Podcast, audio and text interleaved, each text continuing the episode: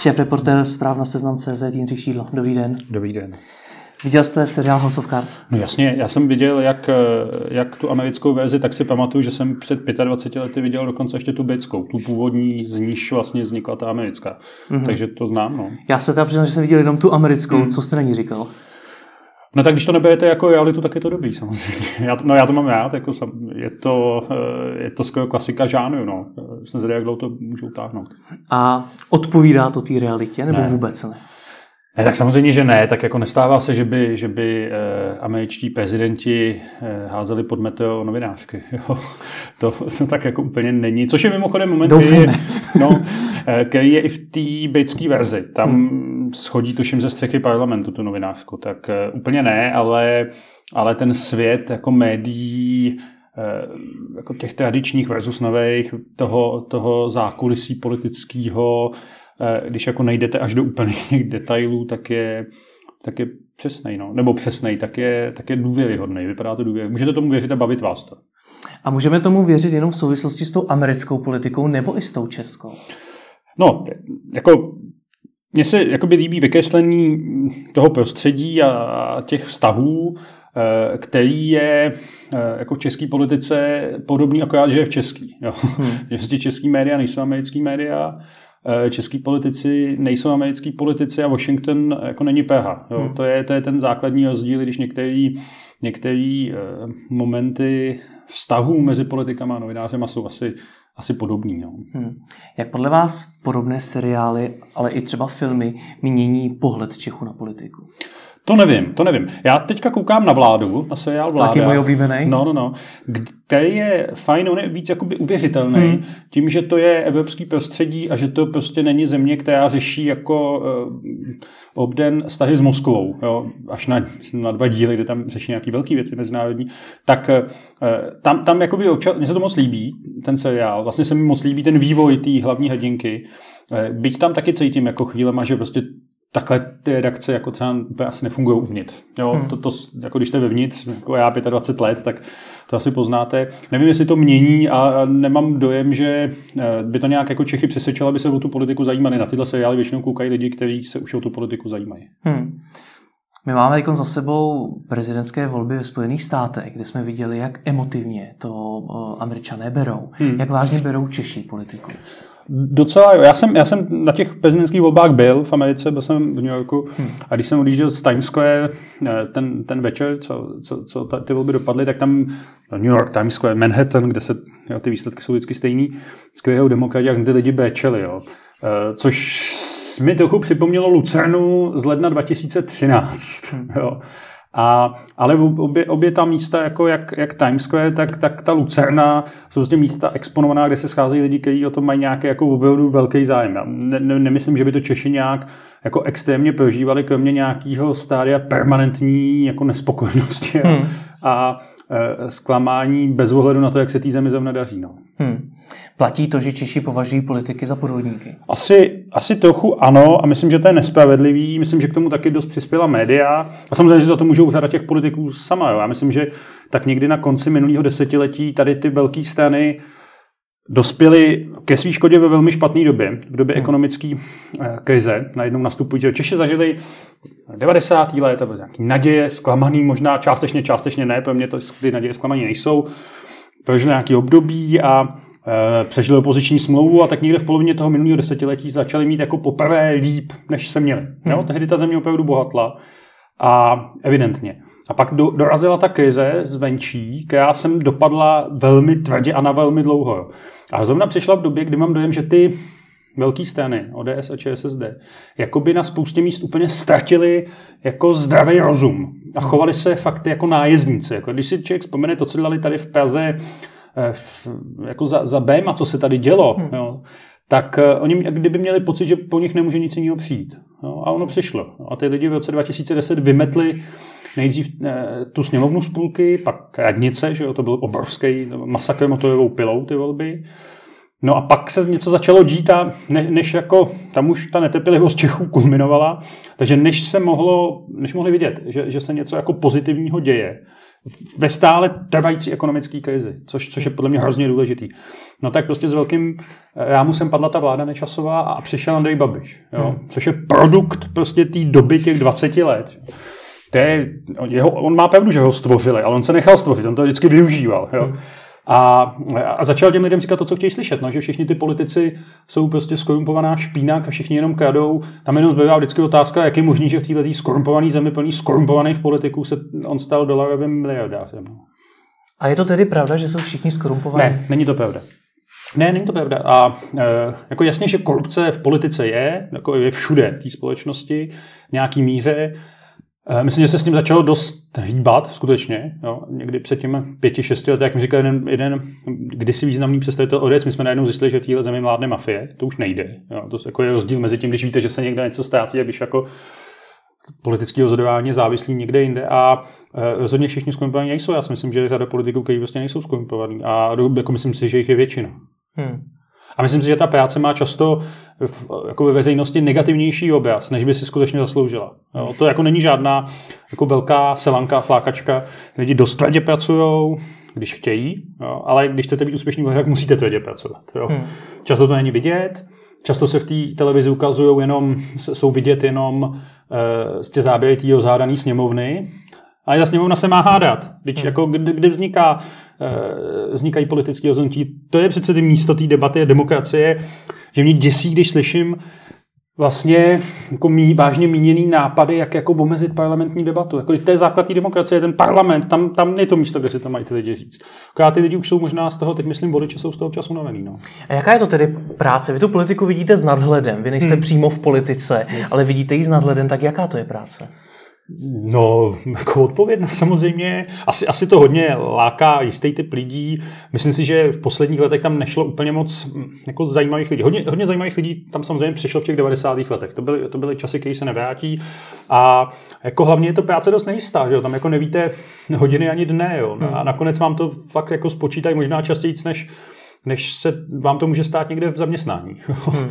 Eh, protože ty volby jsou, jsou neúprostný a člověk musí mít jako na to nátoju a je to fakt normální řemeslo, který se, musí, který se skládá ze spousty různých podisciplín a ty se prostě ty nejlepší politici musí naučit, jo? Hmm. Včetně prostě intrik a čeho všeho, ale to jako k tomu patří. Jako ta politika přece není žádná, žádná soutěž jako v morálce nebo v čem. Jo? To je, politika je disciplína, která má jako hledat společný zájmy protichudných skupin, jako smizovat je, jo? nebo hmm. hledat nějaký konsenzus. No a to prostě není jako v ideálním, jako v normálním světě, v kterým žijeme, nedokonalým to není lehký. Když tohle říkáte, chybí podle vás nějaké vzdělání Čechů obecně o politice, protože vy jste mimo jiné pro rozhlas komentoval, jak Češi chodí k volbám hmm. a že spíš než ke krajským volbám chodí k těm sněmovním, hmm. protože mají dojem, že a ke komunálním, hmm. protože mají dojem, že jejich životy více ovlivňují lidé, co rozhodují o zákonech, než ti, co rozhodují o jejich městě. No, e, tam je, v Česku jsou volby tak, že vám chodí kolem 60 vždycky k těm sněmovním a prezidentským, minule to bylo, myslím, že to bude podobně teď k těm komunálním chodí kolem 40, že jo, a pak tě, do těch krajských je méně ještě. No, protože ty kraje tady vlastně vznikly tak, že my sice byli dlouho v ústavě, ale nikdo je nechtěl, tak pak se udělali a tak nějak se jako, oni v podstatě nemají žádný velký pravomoce. Jo. A co slyšíte o krajích je, jsou jako dotační skandály, jo, a občas zatknou nějakého hejtmana nebo obviněj. Jo. To, to, je nespravedlivý pohled, ale tohle je jako základní pohled na ty kraje. Takže já jako, eh, já nevím, jestli Češi potřebují nějaký zvláštní vzdělání o politice. Jo. Jako je pravda, že jsme žili 40 let v komunismu, teď už žijeme jako 28 let ve svobodě, tak já čekám, kdy už jako to přestane ta, ta možnost říkat si, ale my jsme tady měli 40 let tohle, už, už žijeme tři čtvrtiny toho času zase ve svobodné době, vyrostly nový na nový generace.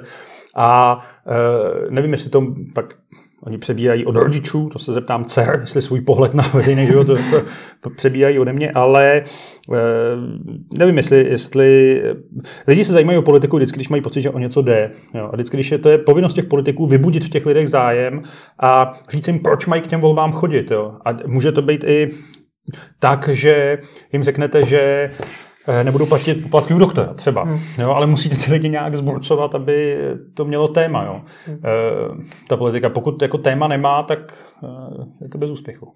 Ale je ten pocit těch lidí správný, protože opět se vracíme k tomu, že třeba nechodí tolik ke komunálním volbám, ale chodí k těm prezidentským a spousta lidí vám řekne, že prezident je vlastně k ničemu. A komunální jsou důležité. Jsou důležité, tak já chodím ke všem volbám. Hmm. Kdy můžu, tak přijdu. A tak jako pozice prezidenta speciálně jako v těchto zemích jako, jako lehce mystická. Že jo? Hmm. Se psalo i za socialismu, se psalo z nahrad, že Husákovi se psali stížnosti, přestože tam prostě seděl senilní eh, chlap, chlápek, eh, který ho tam drželi jenom ruský tanky. Jo? Tak eh, vždycky ten hrad měl takovou, jako ještě jak na tom hradě, tak eh, to má jako takový kouzlo, vyzařuje já, já si myslím, že by lidi měli víc chodit těm komunálním, to je pravda. A taky je vidět, že když se ty lidi rozčílejí a mají pocit, že ta eh, obec eh, jako není zpravovaná dobře, že jim někdo krade, třeba z toho obecního, no tak jsou schopní jako velmi razantních řešení. Jo? Hmm. Jako já bych jenom připomněl, že ODS tady v roce 2006 v Praze udělala přes 50% pod Pavlem BMM, čtyři roky na to tady udělala nějakých 23, tuším. Jo? A naopak jsou schopní a ochotní jako odměňovat ty svoje politiky, pokud mají komunální, pokud mají pocit, že eh, pracují dobře. Jo? Jsou příklady, jako je, jako je Vláďa Kořen, což je můj spolužák, kolega z České televize v Říčanech, nebo, nebo Vít Jakušan v Kolíně, řada další, který prostě ty výsledky mají. Jo? Tady na Praze 2, kde sedíme, je Jana Černochová starostkou už spoustu let od vedle v Praze 10 má ODS jako pověst horší než Sparta, že na, tam sedí Slávě, že na Praze 10.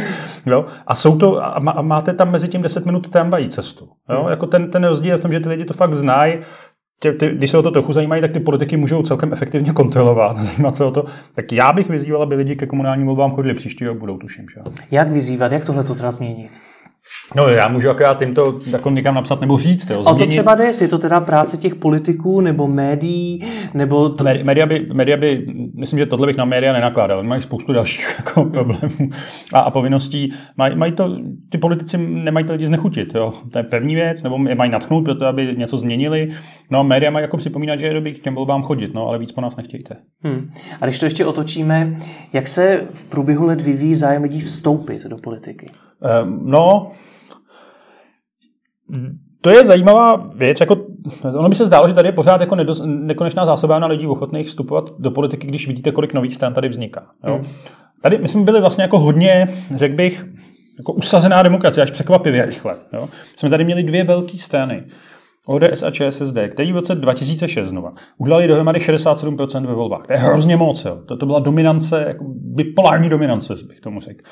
A pak se to rozsypalo, tenhle model skončil a teď jako vznikaly nejdřív jako věci veřejné. Vlastně TOP 09, aniž bych je chtěl srovnávat teda s, s podnikem Víta Barty, no, tak to vlastně taky byla jako narychlo vytvořená strana, vzniklo ano. Jo. Pak když se na to často podíváte, tak zjistíte, že jako ty lidi tak jako, stejně jako ty voliči kmitají po jednotlivých těch stranách.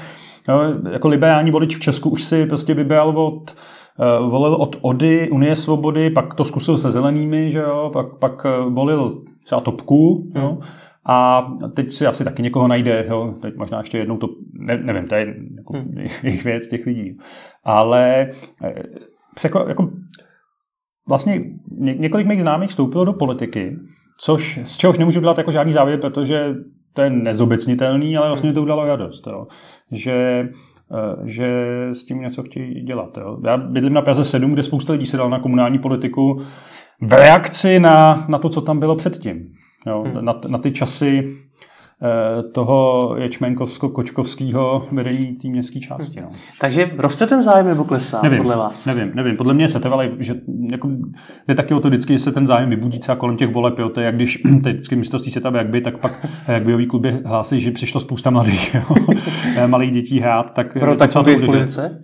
Prosím? Opravdu to tak funguje v politice? No, eh, jako občas se ty lidi jako, jako vzedmou a jdou, jo, nebo vyjádří nějaký, nějaký, eh, nějaký stanovisko, nějaký protest třeba proti tomu, proti tomu té formě vlády, kterou zrovna zažívají, eh, což podle mě nejvíc bylo v tom roce 2010. Tam jako skončil, považuji za zlom, jo, tam, tam skončila ta dominance těch velkých stran a vlastně začala doba veliké nejistoty. Hmm.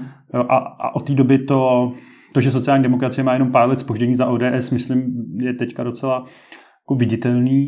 A od té doby se hledá vlastně jako novej, hledají to i ty voliči a hledá to, hledají to i ty politici. No. A co je nejčastější motivací těch lidí vstoupit do politiky?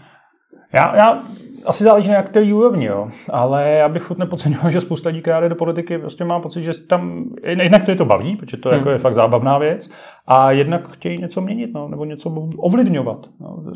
Zvlášť v té komunální politice, tak chcete ovlivňovat to, prostě kde žijete, to místo. Jo? Do, místo, kudy chodí vaše děti do školy, kam chodí do školy, e, jak vypadá křižovatka, tak a pak, pak to jde nahoru s do té velké politiky. A nebo si prostě založíte, nebo chcete být premiér. Jo? A musíte si založit prostě hnutí, který to vyhraje, což je motivace eh, Andreje Babiše. Jo? Který teda tak trpěl strašně tou korupcí, v který teda žil těch 20 let, že pak do toho musel jít sám. To je možná zajímavá otázka. Pokud mám vyšší ambice v politice, co musím udělat? Třeba, když chci být minister, co musím udělat pro to, abych byl minister? Ve vašem věku bych, jestli, na to, jestli k tomu míříte, tak bych vstoupil do nějaký politické strany. A tam, Asi tam v věku poc... nejenom, ale... No, máme i mladý ministry, no, měli jsme, ale eh, vstoupit do politické strany a začít to dělat jako od začátku. No. Co to znamená? Já jsem tím nikdy neprošel. Já taky ne. Já jsem taky nikdy žádný politický straně nebyl a nebudu. No, neplánuju to, ale ty časy, kdy já vlastně nevím, svýho času se zdálo, že časy, kdy jste se mohl stát ve 30 ministrem po 14 denním pobytu ve vládě skon, eh, jako v nějaký straně skončili. Teď si tím úplně nejsem jistý, protože že to, to ano, jako na sebe se navázlo spoustu lidí, kteří najednou šli do politiky a skutečně byli rychle ministry, jo, nebo, nebo hmm. dosáhli velkých, vysokých pozic.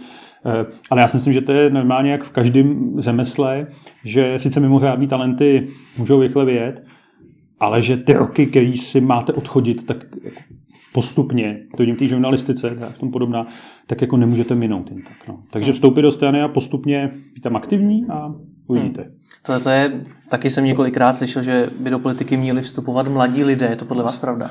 No, jestli je to baví, jako asi jsou i lepší způsoby, jak trávit mládí, jo, ale jsou lidi, kteří ve světě vstupují. Já jsem třeba viděl v Norsku. Oni tam vždycky dělají, když mají volby, tak mají předtím volby studentský. Tady to je vlastně podobný ten model, hmm. ten se převzal, bys tam tuď právě. A viděl jsem hrozně zajímavé debaty norských středoškoláků, hmm. které byly jako často lepší, jako obsažnější než otázky Václava Mojavce. To nemyslím na Václava Mojavce, jo, ale na, na, na to, co tam slyším často o těch účinkujících. A to byli lidi, kteří se prostě rozhodli, že se budou věnovat politice. Jo? Ale asi to neplatí jako obecně, tak všichni mladí do politiky určitě nepůjdou. Hmm. A o co tam jde? Co je důležité? Čemu by ten politik měl rozumět? Je tam o tyhle ty, řekněme, akademické znalosti, nebo spíš o nějaký soft skills a podobně? To se vám asi hodí, jako nějaký znalosti, aspoň něčeho. Jo? Zase na druhou stranu mě tady vždycky v Česku trochu rozčiloval ten, ten názor, nebo dojem, že Ministrem zdravotnictví musí být doktor a ministrem spravedlnosti pokud možno ani soudce. Nebo a nemusí? Ne. Ne, eh, myslím si, že ne. Myslím si, že od toho máte taky jako náměst. Já, školství určitě učitel, že musí být. Hmm. To tak prostě není. Jo?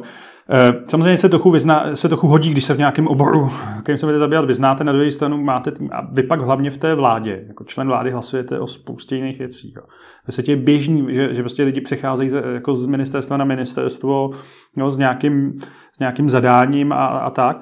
A ne, ne, jako taková ta fach idiocie, která je považovaná za ideál, to jsem jako úplně jako nezdá jako, jako správný, správný model. Jako samozřejmě říkám znovu, jako hodí se, když jako o tom, co máte vidět, aspoň něco víte, ale pak taky se musíte, jako ten minister neřídí to ministerstvo tak, jako že ho řídí na denní bázi všechny odbory, že jo? To, to má prostě nějaký aparát, který zase jako vykazuje to, že se řídí svými pravidly, jako často hmm.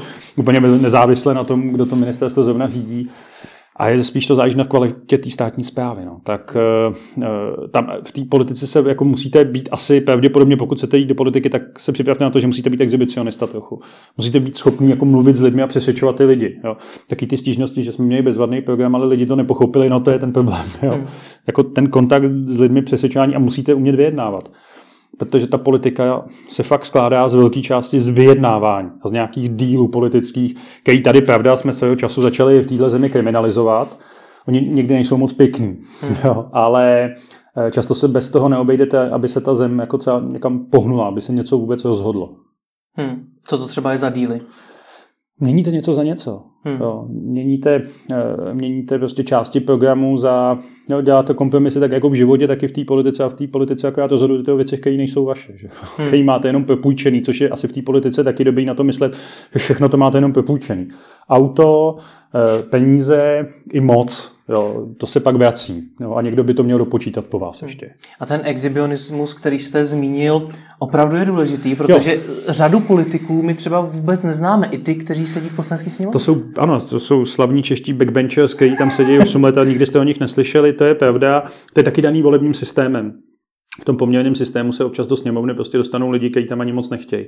A který, který tam, na dostanu oni dělají jako zase svoji práci, eh, na to hlas, jako být na hlasování a dávat pozor v klubu, taky není, sice není moc atraktivní, ale je hrozně důležitý v té politice. A tyhle lidi asi nikdy nebudou jako ministry nebo, nebo lídry nebo premiérem nebudou, jo. Ty tam prostě vydrže a pak se možná jako v rámci nějaký bitky uvnitř strany nedostanou na kandidátku a tím to skončí. Hmm. Ale člověk, který chce být lídrem politickým, tak jako v sobě jako jistou dávku exhibicionismu mít musí. Jistě, když se podíváte na premiéra Sobotku, tak si říkáte, kde to je. Jo. Ale i on jako něco takového trochu v sobě má, kromě toho, že má jako spoustu jiných jako zkušeností a schopností, které ho dovedly tam, kde jsou. Hmm. O, něm se, o něm se říká, že je takový úředník, No, tak asi trochu ano, ale zároveň je to, je to člověk, který zná spoustu jako pravidel a dokáže použít té politiky, jo. Včetně, včetně jako velmi nemilosrdný, že se prostě někdy musíte zbavit svého jako zdánlivě eh, zdánlivě nepostradatelného spojence, jako spojence, který vám někdy pomohl, musíte se vyznat v tom, jak ta scéna funguje, jako bez toho se prostě premiérem jen tak, jako že se najednou dojdete do, do Strakovy akademie ještě jako člen klasické scény, jo, demokratické. Tak to tak nechodí. To jako tyhle ty znalosti a schopnosti s tím mít musíte. Mm-hmm. A navíc možná Češi občas jako ocenějí vždycky po období velkých jako mač, mačů, nebo jak to říct, alfa samců, je vlastně jako nudnější. No. Hmm. Zdánlivě. Ale jak jste předtím říkal, že je dobrý projít si to od začátku, ten vstup hmm. do, do, do, do té politiky. Je to správně, protože pokud je člověk celý život v politice, tak bude mít úplně třeba jiný znalosti, zkušenosti než člověk, který skutečně třeba něco vybudoval nebo se dostal na nějakou vysokou pozici někde jinde. To asi jo, eh, to asi bude, to je pravda. To pak záleží na každém, tak jako není potřeba do té politiky jít v 22, jo. No jasně. A, můžete tam stoupit celý pozici v době, kdy tu...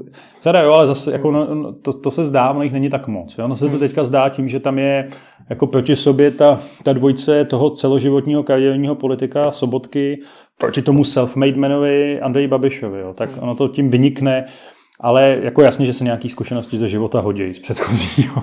Hmm. Eh, ale, ale eh, tím chci říct, že, že, že takový ty rychlý kariéry, to jako parašutování po vzoru února 1990 jako uh, už podle mě je pryč, no, nebo moc nefunguje, tak se podívejte do té sněmovny. Hmm. Co se, co se děje s těmi mladými lidmi, kteří se dostali na nějakou vyšší pozici a potom skončili? Co potom? Celý život před sebou? No, to je, to je mimochodem zajímavá otázka, kterou bude muset řešit třeba si myslím už dost bez premiér. No, tomu bude 46 mu bude letos, no, jak starší než já. A, a teď co, jo? Hmm. Jako, hele, když odejdete z politiky a dosáhnete takovéhle, tak bych neměl strach. Jo? Zůstává vám obrovské množství kontaktů, e, znalostí, vaše služby může využít ten stát ještě nějak v eh, mezinárodních organizacích. Jo. Ehm, což je i pro spoustu lidí, kteří tu politiku opouštějí, tak jako ty, ty znalosti a kontakty z politiky se prostě hodějí. No, to, tak s tím každý musí ale počítat té politice, že jednoho dne to skončí. Jak říká jako známá historka, známá anekdota, že jak poznáte, že, přijde, že jste skončil v politice, přijdete, sednete si do auta, na zadním sedle si otevřete noviny a to auto se nerozjede. No. Přiznám se, že na to jsem teď taky myslel, jestli no. to ty lidi vlastně potom ještě baví, protože jsou zvyklí třeba na řidiče a podobně. To nemyslím, že to musí být kvůli tomu nutně. Hmm. To ne. Podívejte se na Miroslava Kalouska, který je v politice přes 20 let. Jo, eh, je mu 57 a prostě tu politiku zbožňuje, to na něm vidět, to hrozně má já. To. Já myslím, že ty lidi, jo, mě, mě jako rozčilují ty, podobný případ je Miloš Zeman, který prostě toužil se do té politiky vrátit moc krát. Jo. Nakonec se mu to povedlo, protože hrozně chtěl to dokázat. Jo. Takový ty a myslím si, že Andrej Babiš už jako taky časem utlumuje to, je to jako, že to vlastně nechce a že ho to všechno obtíže. Ne, on to chce, on chce být premiér v pořádku, dá to jako nabídku voličům, ať ty voliči rozhodnou, jo, ale to prostě musíte mít rádi jako e, to řemeslo, jo, hmm. nebo, nebo to prostředí, to všechno kolem toho. Jo. To jako není jenom otázka řidiče, to fakt ne. Jasně, ale vy tady zmiňujete premiéra, teď jste zmiňoval ex-ministra financí. Co ti lidé, kteří nedosáhli až takhle vysokých postů? Ah. Já, napadá mě třeba jen Kristýna Kočí, která se stala poslankyní parlamentu v 25. To jsou někteří, Ona má s manželem seznamovací agenturu. No, výborně. výborně, no.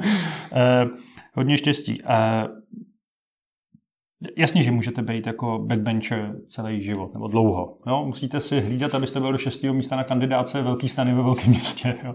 A e, pořád asi jako musíte toužit, nebo lidi asi touží v to, že jednou budou někde výš. Jo? Ono, ono při tom, kolik lidí tu politiku dělá, jak ty stany jsou velký, respektive hrozně malý v Česku, jsou hrozně hmm. málo členů tak jako máte slušnou naději, když tam vstoupíte, že se při to, že šikovnosti jako stanete něčím významným. Jo?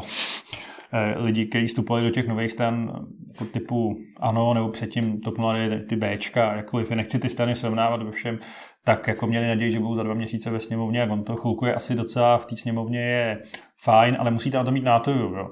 Můj přítel Tomáš Němeček vždycky říká, že nejefektivnější způsob, jak zničit Andreje Babiše, no to jednou to řekli, je udlaznit na 14 dní eh, člena řadového člena rozpočtového nebo hospodářského výboru sněmovny, a že, protože se tam zblázní, že tam nebude mít co dělat, jo, co, co řídit. Tak když jste takováhle náto, tak asi ta práce ve sněmovně pro vás nebude. No. Ale hmm. někteří to baví. No. Hmm.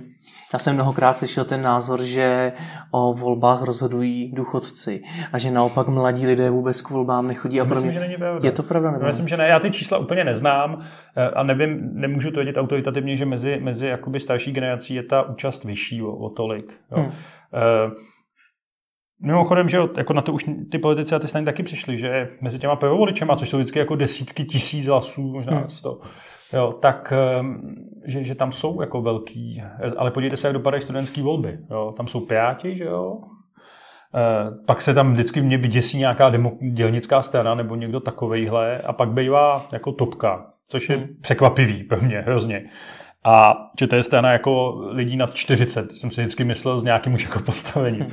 A uh, jako vysvětlit těm mladým, který, který jako Moje generace, já jsem ročník 72, a moje generace prostě vstoupila do dospělosti v, v roce, kdy se konaly první svobodné volby. Hmm. Spoustu lidí už to taky samozřejmě nezajímá, pro mě to zůstává jako velký zážitek a proto taky se zajímám o politiku, taky o ní píšu a, jo, a mám to rád, jo, bych to tak řekl, demokracii. Jo.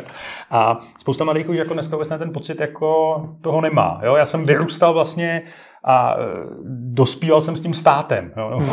A e, ty mladí už tohle necítí a nikdo jim to nemůže vůbec jako vyčítat, to je samozřejmě. Jo. A když prostě nemají nabídku, a, tak, tak nemají. No, tak co?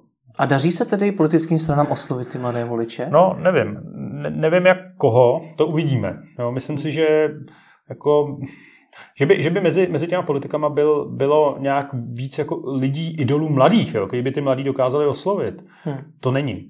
Mě překvapilo, kolik mladých že jo, volilo Karla Schwarzenberga svého času, tak žijeme taky v Praze, jo, to je taky hmm. bublina, že jo, úplně. Já, eh, protože jsem říkal, co vlastně jako tyhle mladí jako vidějí na 72 nebo 75 letým aristokratovi s špatnou českou výslovnost, špatnou výslovností. Jo. Já mám taky špatnou výslovnost, tak si to můžu dovolit říct. Jo.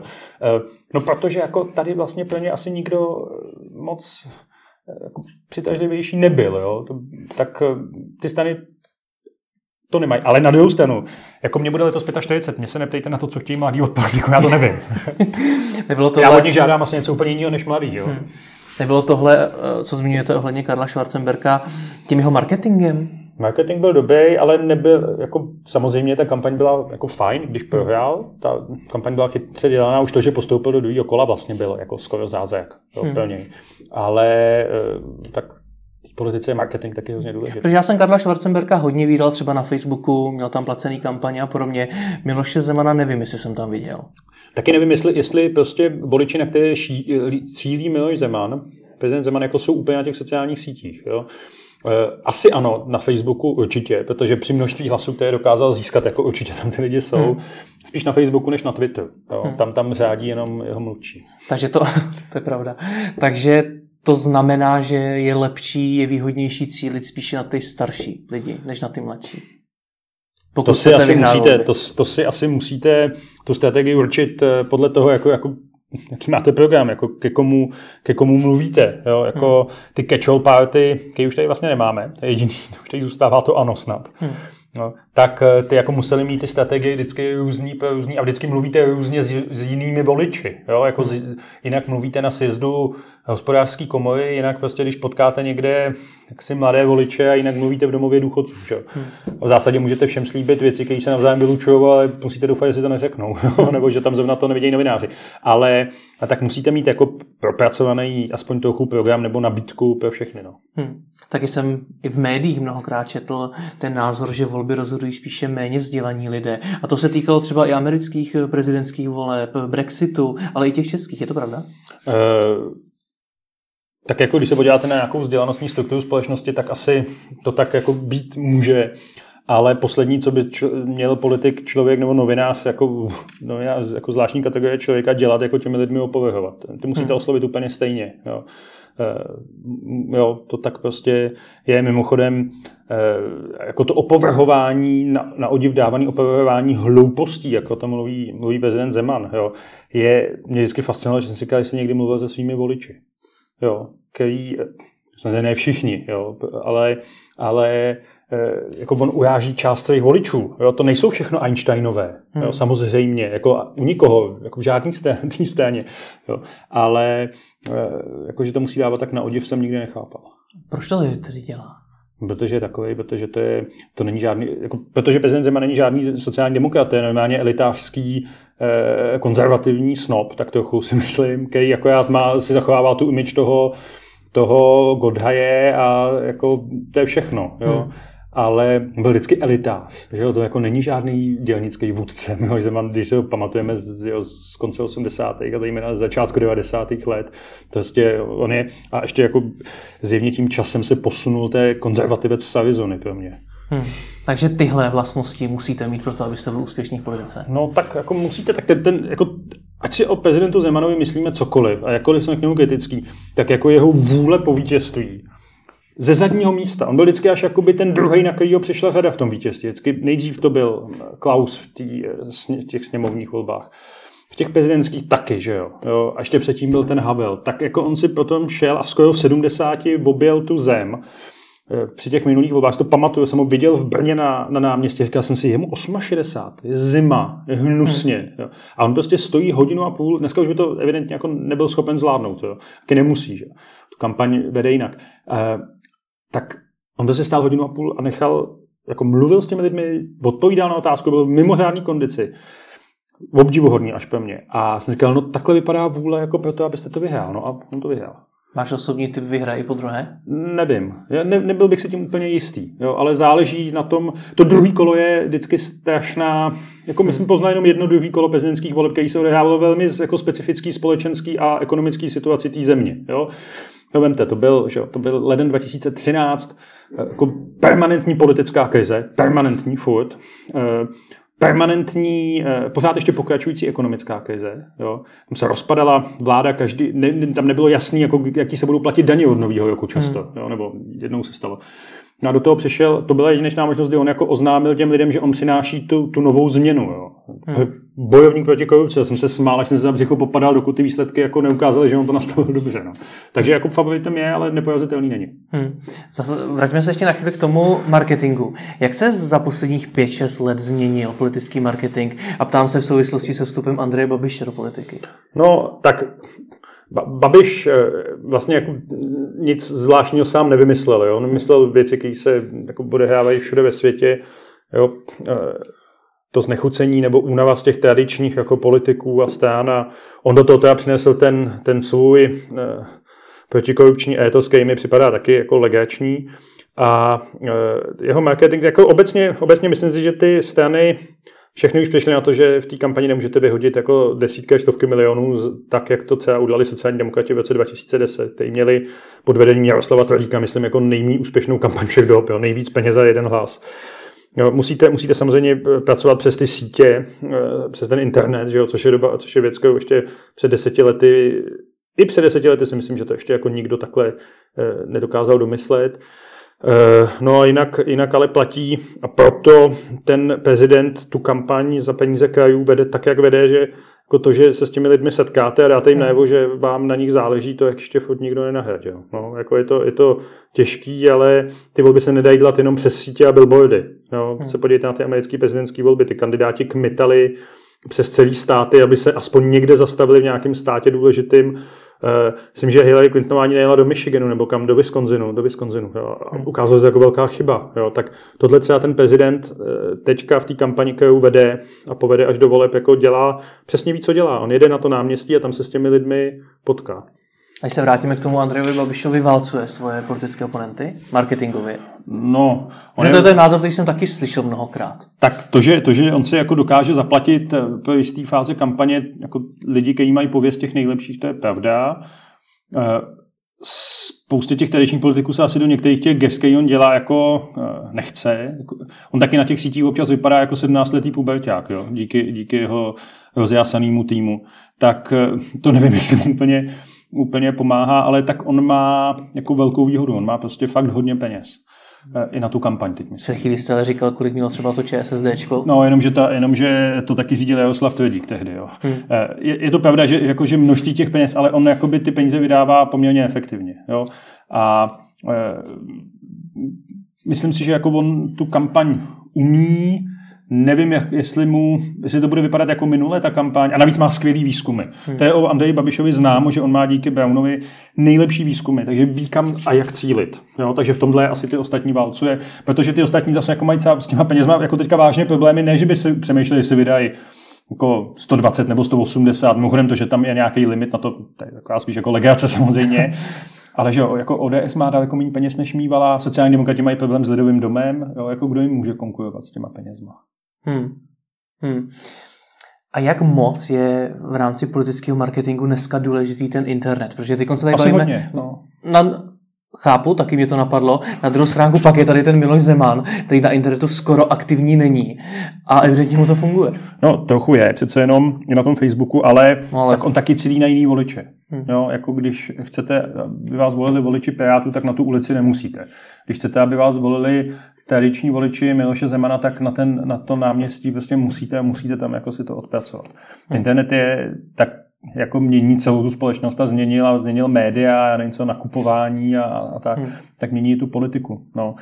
Uh, New York Times po volbách amerických psali, že skončila ta doba jako vlastně jednoho průmyslu, jo? že se utráceli desítky milionů za to, abyste vymysleli nejlepší volební heslo a pak se ukázalo, že nejúčinnější nástroj kampaně Eh, byl Twitterový účet Donalda Trumpa, kam psal věci, ano, nekontrolovaně ty výkřiky. I když je otázka, jestli to bylo tak nekontrolovaně, opravdu ty výkřiky, protože jako ta práce se mi zdála, vychází o tom texty ve světě jako velmi sofistikovaná naopak, že, jako, že to spontánní naštvání rozhořčeného bílého muže, hmm. jako to tak úplně asi nebylo spontánní. No. To, to, myslím, že bylo i dobře vymyšlený. Stejně jako ten Andrej Babiš taky není jako žádný rozhořčený zálej muž. Jo. To je hmm. samozřejmě taky pardon, jako marketingová, marketingová poučka něčí. A jak moc jsou tedy všechny ty, ty příspěvky eh, na internetu, především na sociálních sítích, autentické? Nejsou. Vůbec ne. Já si myslím, že moc ne. Myslím si, že autentický eh, autentické ve své hlouposti jsou často příspěvky toho prezidentova mluvčího, i když i on jakoby plní jenom nějakou taktiku, kterou má určenou hmm. ta prezidentská kancelář, akorát, že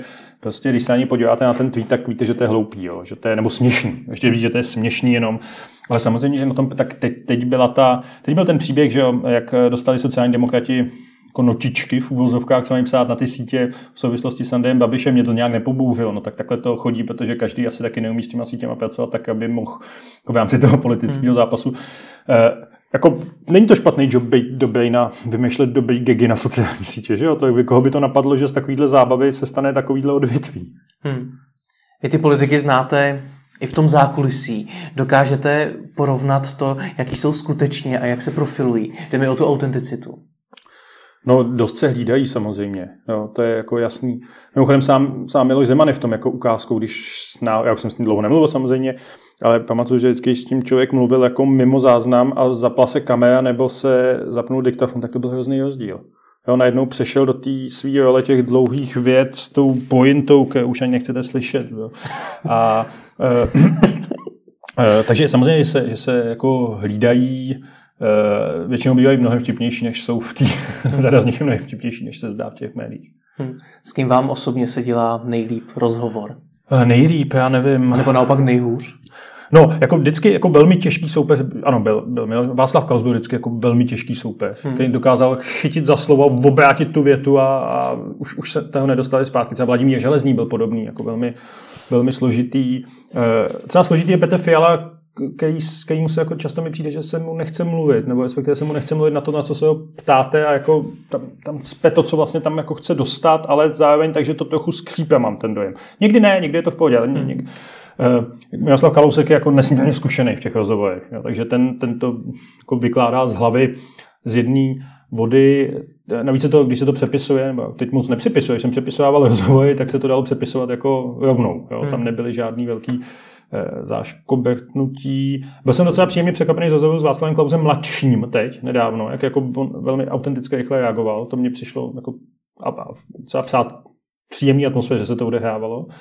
A e, no, ale já už jsem jako s většinou z nich někdy rozhovor dělal, tak mě už jako asi většinou nic moc nepřekvapí, musím hmm. říct. Což není jako opověžení jim a to, to nemyslím jako arrogantně vůči nim, ale spíš jako, že, že asi už tuším, hmm. jak se to bude odehrávat. Když se vrátíme k tomu, co funguje a co nefunguje, co ty billboardy fungují? Já, bych, já už dlouho zastávám stejný názor jako kolega Macháček, že se prostě billboardy mají zakázat. Jednak je to ošklivý většinou, jak ty billboardy jsou všude, je to, je to nepěkný.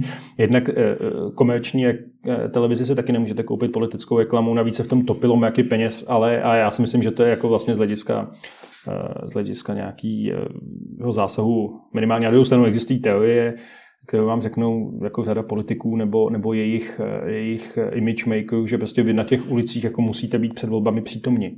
Hmm. Tam musíte být abyste byli vidět, že vůbec kandidujete, že existujete. No, to, že ty billboardy vypadají, jak vypadají, často je jiná věc. Hmm. A co ty koblihy? Hele, jako koblihy byl výborný vtip, protože se o tom všichni bavili. Jako já si jenom myslím, že nejsem si jistý, jestli všichni pochopili, že lidi neba, nevolili Babiše kvůli tomu, že dostali po koblihu zadarmo. A dokud si ty politici si to budou aspoň trochu myslet nebo to budou opakovat, tak vůbec nepochopí, o co jde. Vůbec nebyl přece jako, že dostanete koblihu zadarmo. To je jako výborný marketingový tik, ale tam šlo něco jiného vážnějšího. A co? Nebo nespokojenost s tím, jakoby s tou tradiční politikou, že jo? tak eh, to, to bylo, jako všeobecnou nespokojenost té zemi, tak ta se nevylečí jednou koblihou. Jo? Eh, Miroslav Kalousek to vysvětlil jakoby symbol rychlé spotřeby nebo rychlé uspokojení nějaký. To je, asi, asi na tom něco bude, no ale tak ta potřeba tady byla, nebo ta, ta, to pole, proto tady bylo nějak vybudované. Ale já nechápu, jakou roli v tom hrály ty koblihy. Ne, bavíte se o tom? Jako, ještě po několika letech o tom mluvíte, no tak hmm. přesně takovou. Jo, dostalo se to jako téma, jo, rozdávám koblihy. Jo, něco vám dám, dám vám koblihu. Jo, hmm. všichni hmm. o tom mluví, všichni vědí, kdo rozdává v té kampani koblihu. Dobrý, za mě dobrý. Je já to... nemám koblihy rád, já nejím sladký, tak eh, mě, mě, mě to je jedno. Je to sorry jako další obdoba koblihy? Ne, ne, sorry jako je jeden z nejarrogantnějších počinů Andreje Babiše. Eh, jednak to, to, jak a český politiky vůbec, a to jsem zažil dost, jednak to, že to vůbec řekl, ale OK, to se politikovi stane. A to, že rozdávali ty tečka na tom eh, kongresu, ještě na jejich sněmu, jo, mně přijde jako už výsměch. Tečka se sorry jako? Jo, hm. to je výsměch, arrogantní výsměch všem, protože to nebyl žádný podařený vtip. To byla ukázka, to, co se mu povedlo Andrej Babišovi, to byla ukázka ujetí nervu, když za ním přišli novináři s kritickou otázkou. Jo, on je arrogantně nasknul z, z toho, že jsou skorumpovaný. A ještě pak řekl sorry jako, a oni to budou dávat na tečko. Hmm. Jako pokus obrátit to vtip je pochopitelný, ale e, jako pro mě desgustující. Hmm. Desgustující. Jak se vůbec díváte na tohleto opovrhování politiků, médií? A jejich věc. To je jejich věc. Já vím, že to řada z nich má.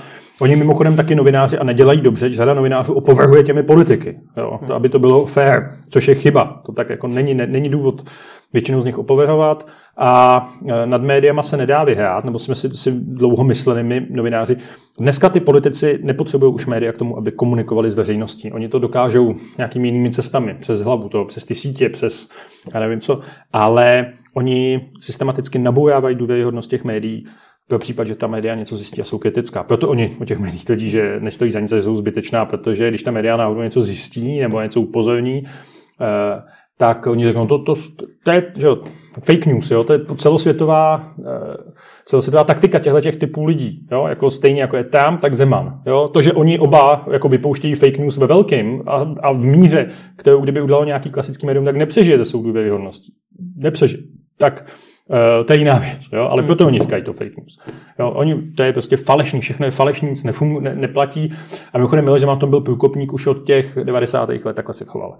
On ty média nenáviděl i kvůli tomu, že ta média tehdy jako upozorňovala na velmi důležitý a vážný věci v jeho okolí. Na spojení jeho lidí jako s, s lidma s blízkým organizovaným zločinu. Jo. Tak proto on je znevěrohodňoval. Hmm.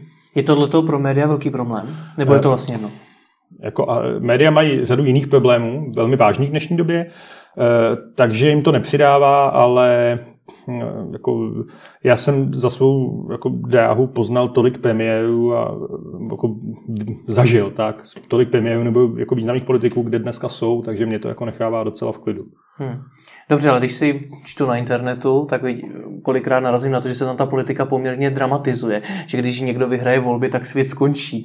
Že když se třeba podíváme na to, co se dělo před eh, těmi americkými prezidentskými volbami, tak to vypadalo, že když se stane prezidentem Donald Trump, takže se změní na, na světě snad úplně všechno. No tak, tak jasně, protože ty sítě jsou jako nejlepší místo pro hysterii. Jo? Hmm. Tam jako, chcete si užít hysterii, kolem půlnoci na Facebooku úplně ideální. Jo? A na Twitteru taky samozřejmě, že se to jako asi úplně nezmění. Byť jako v té Americe se evidentně něco mění, jako minimálně prostě společenská atmosféra. Na druhou stranu ta Amerika má na rozdíl od nás, i když my už nejsme žádná rozvojová země, jo, jako ani politicky, ani jinak. Tak tam prostě ten systém těch best a pojistek je jako natolik rozvinutý, že ta země asi neudlá úplně jako u otočku někam divoce. Jo. Tady si tím nejsem úplně jistý. No. A je tedy něco, co vám osobně dělá obavy? Uh, no, uh, myslíte v politice? Hmm. Uh, Když se bavíme o té dramatizaci, o tom, že se všechno. No, já si myslím, že není, já si myslím, že není jako dobře přes všechny pro ten systém. Není dobře, že jako ta síla těch tradičních stran, a oni si za to můžou sami, já nelitu, jo, hmm. jako je tak vlastně tak dramaticky upadá. Jo. Já, jako, jsou to pořád ještě jako demokratické strany, kde se nějaký demokratický proces, jako ano, ty sjezdy jsou dlouhý do noci a volí se tam a dělají se tam různé dohody, ale jako, je, to, je to furt lepší než jako hnutí jednoho muže. Hmm. Jo. E, jako já bych se nechtěl úplně dostat, aby se ta země dostala do situace, jako je Polsko. Jo. Byť lidi tam samozřejmě svobodně zvolili tu cestu, ale jako konec konců i Maďarsku, ale jako vidíme, že tam jsou prostě tendence, které já tady jako, či už jde o média, ústavní soud a tak, jako tady bych zažít nechtěl. Jak je pro vás osobně důležitý vztah s těmi politiky? Je třeba pro vás důležitý, aby vám osobně věřili?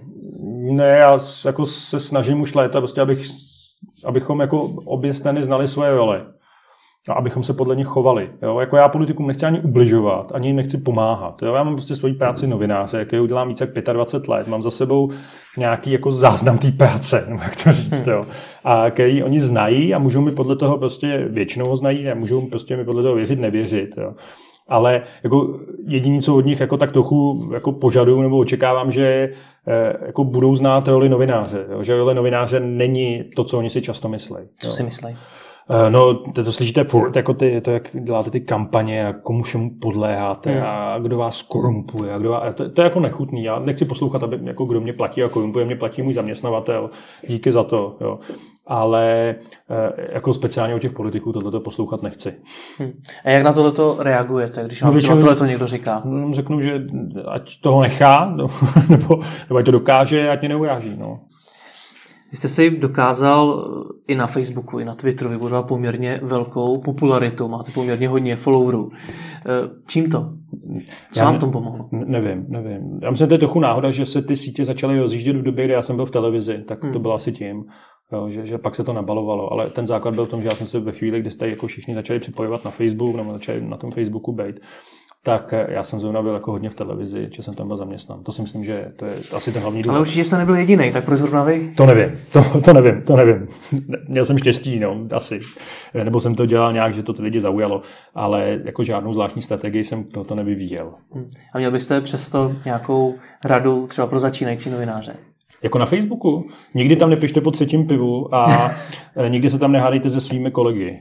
E, nebo, nebo není, není nutný, aby ty no, čtenáři ještě viděli vaše slabosti online e, jo, v takovémhle čase. No. A když odhlédneme od toho Facebooku radu, jak být tak dobrý novinář třeba jako vy?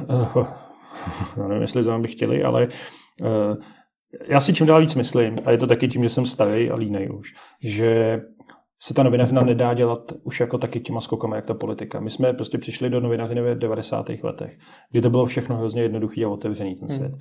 A já jsem, mě bylo 20 a dělal jsem ve špinavých kraťasech rozhovor s premiérem. Tak tohle doba už je pryč a myslím, že se prostě nedá obejít jako doba, která je v zásadě nezábavná pro ty novináře trochu. Asi. A, a často myslím, že ty lidi odejadí a ty lidi pak jako odcházejí a mají pocit, že jim ta žurnalistika nic nedala.